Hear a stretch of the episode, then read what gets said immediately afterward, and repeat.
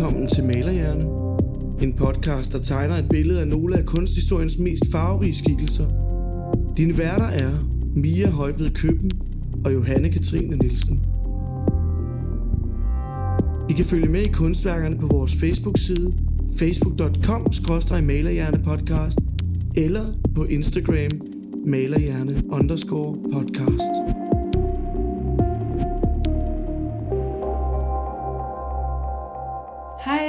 Velkommen til dagens afsnit af Malerhjerne. Velkommen. Du har taget øh, det blå tøj på i dag. Det har jeg. Er Og- det...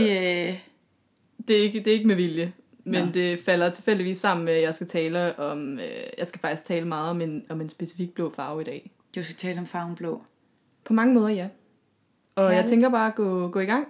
Jeg synes, vi kickstarter. Vi kickstarter, fordi i dag der skal malerhjerne handle om en fransk billedkunstner, performancekunstner, konceptkunstner og installationskunstner, osv., osv., osv. Og Multikunstner. ja, det kan man sikkert godt kalde ham. Okay. Øh, og indtil videre den mest moderne kunstner, som vi har beskæftiget os med i podcasten. Øh, ikke så moderne som øh, i dag, men øh, det er den nyeste kunstner, som vi har talt om indtil videre. Han hedder Yves Klein, og er især kendt for sin meget dristige tilgang til kunsten, og sine monokrome værker med en meget speciel blå farve. Selvom han først begyndte at lave kunst som 19-årig og døde i en tidlig alder, var han utrolig aktiv i sin kunstneriske periode, og der er altså masser af værker, man kan tage fat i, når man snakker om ham. Så det skal vi gøre i dag. Han anses som en slags forløber til performancekunsten, og øh, var en af initiativtagerne til kunstretningen Nouveau Realisme, eller sådan oversat til dansk nyrealisme, kan man vist godt oversætte det til, i starten af 1960'erne, og anses som en slags europæisk pendant til pop art, der herskede i USA i samme periode. Nyrealismen skulle være en ny måde at tilgå virkeligheden på, og kunstnerne inden for nyrealismen, eller nouveau realisme, indarbejdede derfor hverdagsgenstande i deres værker, som for eksempel barberblade og knapper og maletuber osv. Yves Klein han tog den dog lige et skridt længere, og det vil jeg så fortælle om øh, nu. Klein han blev født den 28. april 1938 i Nice i Sydfrankrig. Kleins forældre var begge to billedkunstnere, og det var dem, der introducerede ham til den visuelle kunsts verden, og det er nok også derfra, at hans interesse for kunsten blev vækket øhm, til at starte med. Hans far, Fred, aner ikke, hvordan man udtaler Fred på fransk, men nu hedder han bare Fred, Fred, øh, Fred, arbejdede i en slags figurativ stil, mens hans mor, Marie, arbejdede mere abstrakt. Klein opvoksede i henholdsvis Paris og Nice-området, også fordi at Nice ikke var besat under 2. verdenskrig, så der kunne man bo i ro og fred. Øh, og det var så også den periode, han boede rigtig meget i Nice. Fra 1942 til 1946 studerede han på École Nationale de la Marine Marchande og École Nationale des Langues. Noget eller den nationale skole for handelsflåden og den nationale skole for orientalske sprog, hed det vist dengang. Og her der udviklede han interesser inden for litteratur og jazz og filosofi, og hold nu fast, judo, som er en japansk Kampsport. kampsport, yes, og som jeg nok lige skal vende tilbage til senere, fordi den kommer til at betyde noget for ham.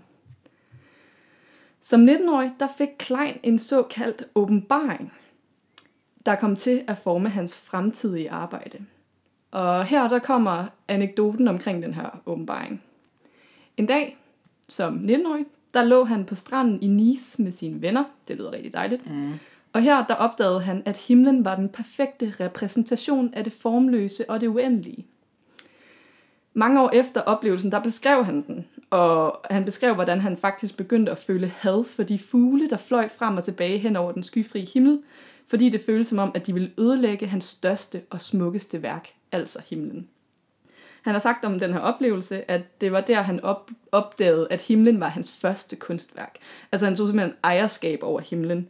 Øhm, og der står også beskrevet nogle steder, hvordan han så sig selv sådan flyve om på bagsiden af himlen, og sådan selv malede himlen. Som om, at det var sådan lagret. Var det, det helt meget abstrakt. Øh, ja, umiddelbart ja, men øh, ja, du vil også komme til at se løbende, at han har måske haft et lidt speciel tilgang til kunsten, eller sådan til livet generelt. Øhm, og den her mystiske oplevelse er også noget, som han tager fat i, i øh, via sin kunst, og det er også sådan derfra mange af hans øh, værker egentlig sådan, det, han ser det som sit største værk, og han kommer også til at, alle de sådan, fremtidige værker kommer til at have noget med den her åbenbaring at gøre. Om Øh, himlen. om himlen. Og man kan måske også godt fornemme en slags storhedsvanvid, som han vist nok led rimelig meget af. Mm-hmm.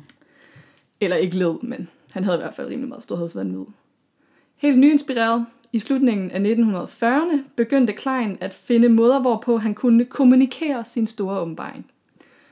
En af hans første kreationer var øh, den monotone stillhedssymfoni, som simpelthen er et musikværk, han komponerede i 1947. Og det her musikstykke skal forestille at fremkalde himlen ved at spille en tone i 20 minutter. Så det er simpelthen en entone symfoni i 20 minutter, efterfulgt af en periode på 20 minutter med stillhed, hvor man så skulle reflektere over de første 20 minutter. Aha.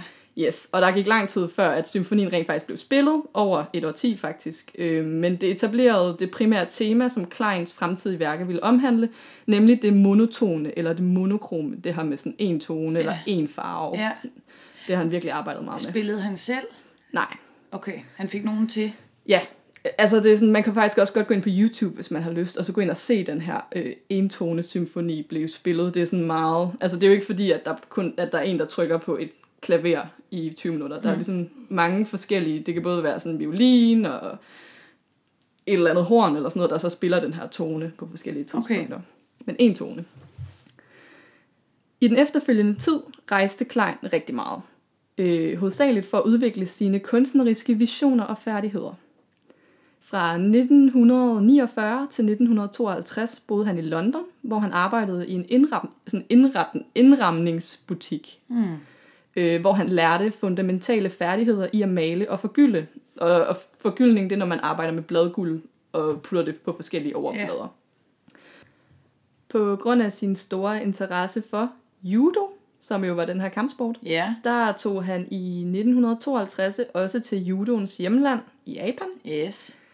Og den form for judo, som Klein praktiserede, hedder Kodokan judo, som nærmere betegnes som en slags livsform øh, med spirituelle dimensioner end en egentlig kampsport.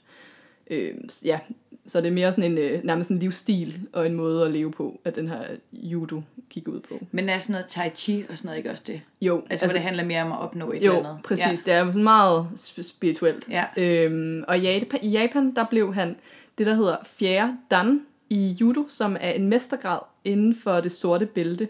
Øh, så det er sådan, når han først havde opnået det sorte bælte, så er der også alle de her mestergrader, og der nåede, opnåede han altså en mestergrad, som Okay. en af de første vesterlændinge nogensinde faktisk. Så det var sådan rimelig godt klaret. Han var god til det. Yes. Øh, men da han så senere kom tilbage til Frankrig, der blev mestergraden så ikke anerkendt, fordi han havde fået den i Japan. Nå. Så skulle man tage den i Frankrig, eller hvad? Sikkert. Ja. I midten af 1950'erne, der flyttede Klein tilbage til Paris og åbnede en judoskole, hvor han selv underviste samtidig med, øh, at han fortsatte med at udvikle sin kunst. Øhm, I februar 1956 havde han en soloudstilling, der hed Yves Propositions Monochrome, hvor han udstillede 20 malerier, hvor alle malerierne kun havde én farve. Så der var altså et rødt maleri, et blåt maleri, et guldmaleri. Så øhm, altså lærredet var en farve. Ja, Okay. sådan helt øh, lagret med en farve. Ja. Øh, men han synes ikke selv, at entusiasmen omkring hans udstilling var god nok for kritikernes side, så han valgte efterfølgende at begrænse sig selv endnu mere, end han allerede havde gjort. Klein teamede derfor op med en kemiker, der hjalp ham med at udvikle det, som blev kaldt for International Klein Blue. Mm. En meget dyb ultramarine blå maling med et særligt bindemiddel, der kunne fremkalde en struktur i malerier, som fik dem til at fremstå meget dybere end almindelig maling. Så det er ikke kun farven, det er sådan selve materialet også, der er den her International Klein Blue.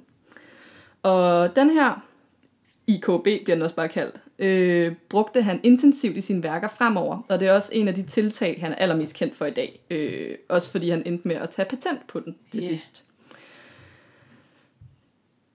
International Klein Blue endte med at blive et symbol for Kleins interesse for himlen og rummet, som han jo allerede havde, øh, der allerede var lidt om i den her åbenbaring. Øh, og som var det, han sådan havde identificeret sig med allerede et årti før den her Klein Blue blev lanceret. Lanceringen skete for alvor i 1957 med hans aerostatiske skulptur, der gik ud på, at han satte 1001 blå ballonger op i luften i Paris, så de her blå ballonger på en eller anden måde flød sammen med himlen. Øh, Ah. og det er sådan, og himlen var jo hans første værk, så det var ligesom det her værk, der skulle flyde sammen med hans allerførste værk, som han jo kaldte himlen for. Og efter det her, der havde han øh, flere udstillinger i Paris, London og Milano. Fik han anerkendelse for det med himlen? Øh, altså, jeg tror aldrig nogensinde, der er nogen, der har sagt, at det rent faktisk var ham, der havde skabt himlen. Jeg tror, de fleste måske ville synes, det var lidt sådan storhedsvandvidagtigt. Ja. Så det var ikke sådan, at det ligesom, man udstillede et billede af himlen og var sådan, det, er, det har han lavet. Nej, Nej. det tror jeg ikke. Men jeg kommer lidt mere ind på det mm. senere. I 1957 begynder han også at finde ud af flere måder, hvorpå han kan udtrykke sine idéer. Og det gør han altså ved at udsmykke væggene i hallen i det dengang nye operahus i Gelsenkirchen i Vesttyskland. Vægudsmykningen bestod af kæmpe monokrome værker i International Klein Blue med en meget speciel struktur, der nærmest ligner lidt sådan månekrater. Ah. Øh, og den effekt kommer fra svampe, han simpelthen har puttet ned i malingen, så de sådan har suget den her International Klein Blue, og så er de ligesom inkorporeret i værket, sådan så der sådan nærmest kommer sådan en skulptural effekt på Klister de her han svampen på? Det tror jeg. Ja. Øhm, men jeg- det, det har jeg faktisk ikke lige stødt på, men Nej. Det ligner det næsten, når man Ja. kigger på værkerne, at de ligesom, det er ikke bare sådan en flade, det buler ligesom ud Ja. ja. rigtig mange forskellige steder. Og det var også det, som den her maling kunne gøre. Ja. I 1958 tager han skridtet videre, endnu mere videre, øh, med sin udstilling The Void på Iris Claert Gallery i Paris. Nej, Iris Claert, tror jeg han hedder, ham der har galleriet. Mm. Klein havde lavet en dramatisk iscenesættelse af udstillingen, hvor han havde malet alle vinduerne på galleriet blå, sin egen blå selvfølgelig, øh, og man kunne øh, kun komme ind via bagindgangen, hvor der stod vagter, der var ansat til at holde ro og orden og til at tjekke indbydelserne, som Klein havde sendt ud til nogen, mens andre måtte betale 1500 frank for at komme ind og se udstillingen. Så det var sådan meget dramatisk iscenesat. Der var velkomstdrinks bestående af gin, contrø og metyle, metylenblåt, som er sådan et blåt tilsætningsstof.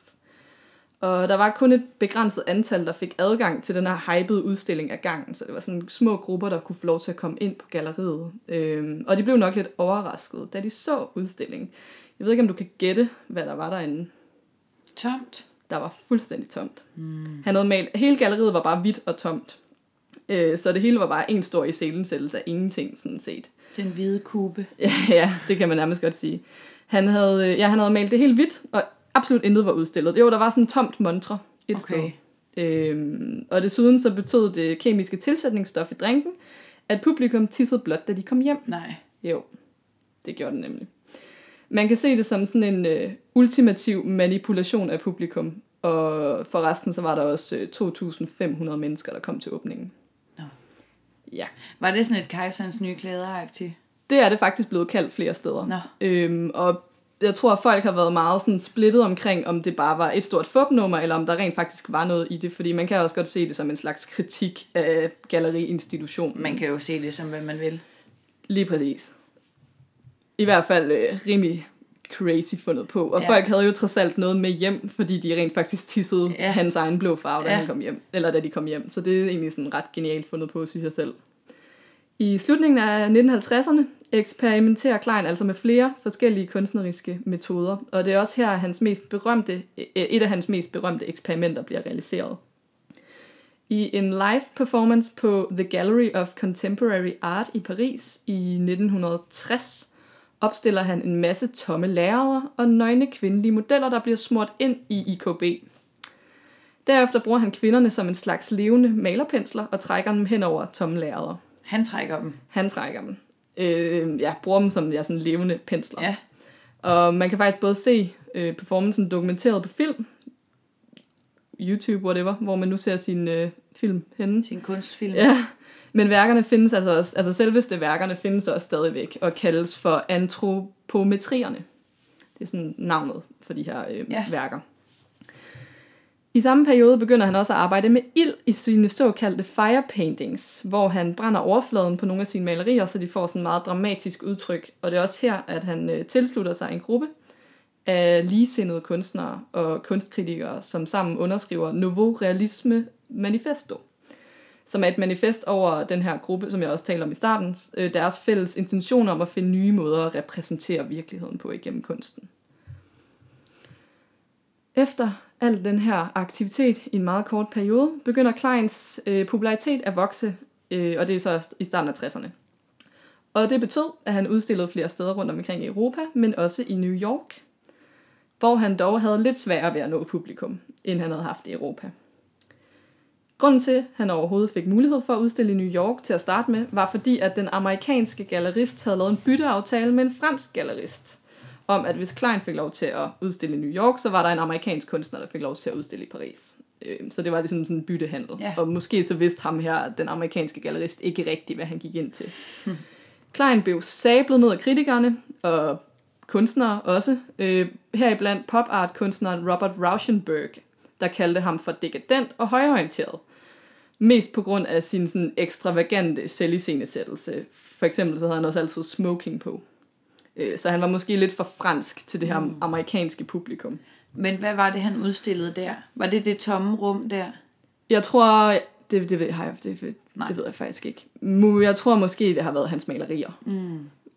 Men jeg er faktisk ikke sikker. Nej. Sorry. I det følgende år, i januar 1962, bliver Klein gift med den tyske kunstner Rutraud Ycker, som han første gang havde mødt i 1957, hvor hun var au pair for en af øh, Kleins kunstnervenner Armand, som også var en del af den her nyrealisme bevægelse. Det var blandt andet ham, der øh, lavede kunstværker med, øh, hvad hedder det, barberblad og sådan noget. Mm. Hun havde desuden også været en af hans modeller til hans øh, antropometrier. Øh, Han trak rundt med hende. han har nemlig trukket rundt Yes, med hende. og der var kærlighed. Der var simpelthen Sød kærlighed. musik opstod. Ja. Efterfølgende, der kommer der altså en rigtig hård periode. Øh, Klein han får tre hjerteanfald i 1962. Et under Cannes Filmfestival i 1962 øh, i maj måned, mens han så filmen Mondocaine, som han selv er med i. Det synes jeg simpelthen var så vidunderligt. Ja, åbenbart. Så- Eller det modsatte måske. Mm. Han fik i hvert fald et hjerteanfald. Og et par dage efter, der får han et til. Og til sidst i den 6. juni, der dør han simpelthen af et hjerteanfald, 34 år gammel. Bum. Bum, bum. To Det er- måneder... Hvad siger du? Jeg sagde bare, det er alt den blå frugtfarve. Jeg skal nok fortælle dig, hvad årsagen til de her hjerteanfald kan Ja, være. tak. To måneder efter han stod i, øh, i juni måned, der øh, fødte Rutraud deres fælles søn, som kom til at hedde Yves Amu Klein. Altså det samme som sin far, stort set. Mm. Det siges, at Kleins hjerteanfald nok har været uundgåeligt, fordi at han i sin tid i Japan tog lige lovlig meget amfetamin.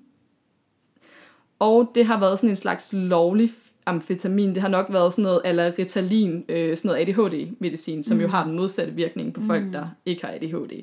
Så det har nok været noget, han har taget for sådan at kunne holde sig vågen i længere tid og sådan noget. Det var ret populært for kunstnere i visse perioder at tage det her. Men det har nok været hovedårsagen til, at han simpelthen fik de her hjerteanfald. Og døde i en alder af 34 år. Øh, 34 år. Ungt.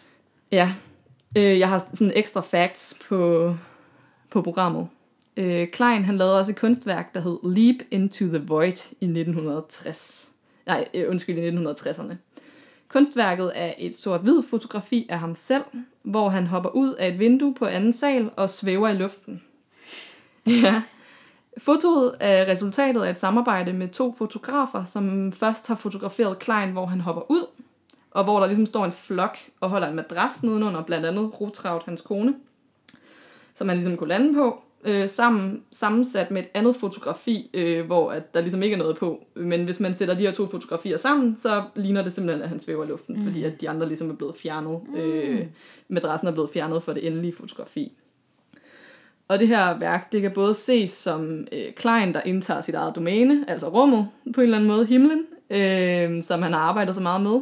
Men man har også omtalt øh, værket som et, et portræt af den første mand i rummet. Fordi han jo sådan set er den første mand, der svæver i rummet. Mm. Øhm, og det kan også ses lidt som sådan en kommentar til rumkapløbet i 1960'erne, der sådan startede der omkring. Ja. Øh, jeg tror, den første mand i, i rummet var i 1962 eller 63 eller sådan noget. Du har spillet Besserwisser. Jeg tror, det var en russer. Kunne man næsten forestille sig. Det kunne man. De er først med sådan nogle ting. Ja. Klein bliver ofte kaldt for elitær, selvforelsket, ekstravagant, og det bliver endda diskuteret, hvorvidt han egentlig var så original, som han selv gav udtryk for. Hvorvidt han havde været, ligesom selv havde opfundet den her farve, eller om det måske bare var kemikeren, der havde opfundet det osv.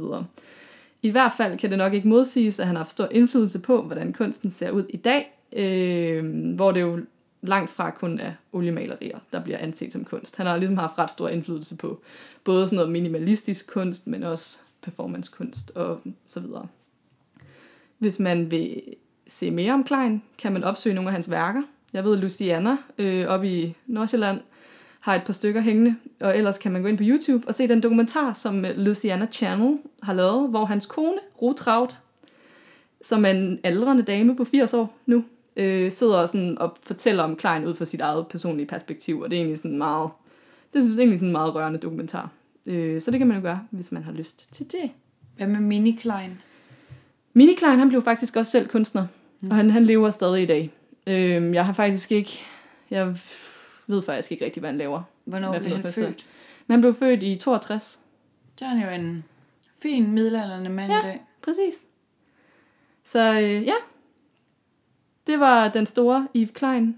Fedt at høre øh, historien bag. Altså man kender jo godt, eller jeg kender godt til det der med, at han havde sin egen farve og Ja. sådan noget. Men det er sjovt at høre, hvor det ligesom er opstartet eller sådan opstået mm. henne. Ja, der er også, øh, apropos det her med, at han, man sætter lidt spørgsmålstegn ved, hvor original han egentlig har været. Der er nogen, der sådan mener, at altså jeg, det er vist noget med, at han først forklarer den her åbenbaring, efter han har haft den der forfærdelige udstilling i New York. Der laver han sådan et manifest på det, der hedder Chelsea Hotel, som er sådan et savnomspundet øh, kendishotel, øh, hvor han skriver det her manifest, hvor han forklarer åbenbaringen.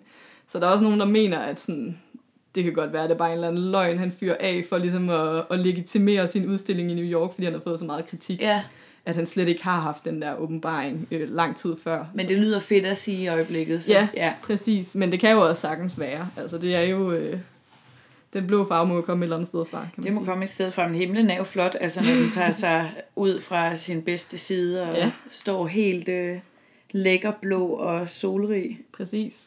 Og øh, jeg skal jo nok selvfølgelig smide det, jeg kan op på Instagram. Det har jo meget øh, den samme farve, det samme farvetema, men i alle mulige forskellige former. Ja, det kunne være interessant at se, om man Balloner. kunne finde det der billede med måne, månestrukturen, eller hvad det er. Ja, det kan jeg godt finde. Tror jeg. I Gelsenkirchen. Gelsenkirchen. Men fedt, dejligt at høre dig endnu en gang på glat is med det franske. Ja. Synes, du gør det godt. Jo tak, jeg føler mig også, øh, jeg, jeg, jeg føler, jeg bliver bedre og bedre. Ja, det gør du snart. Der kan du jo øh, få en kandidat i fransk. Bare for det her. Ja.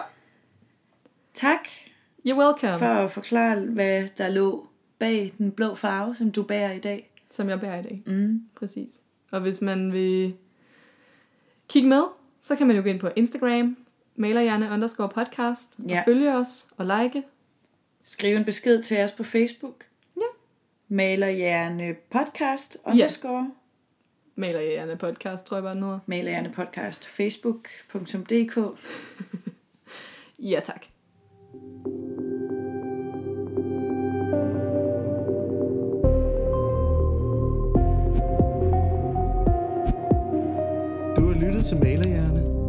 Podcasten er produceret af Kasper Rune Larsen. Speak af Jesper Ole Fejt Andersen. Og musik af Mike Sheridan. Dine værter var Mia Højt ved Køben og Johanne Katrine Nielsen. Vi lyttes ved.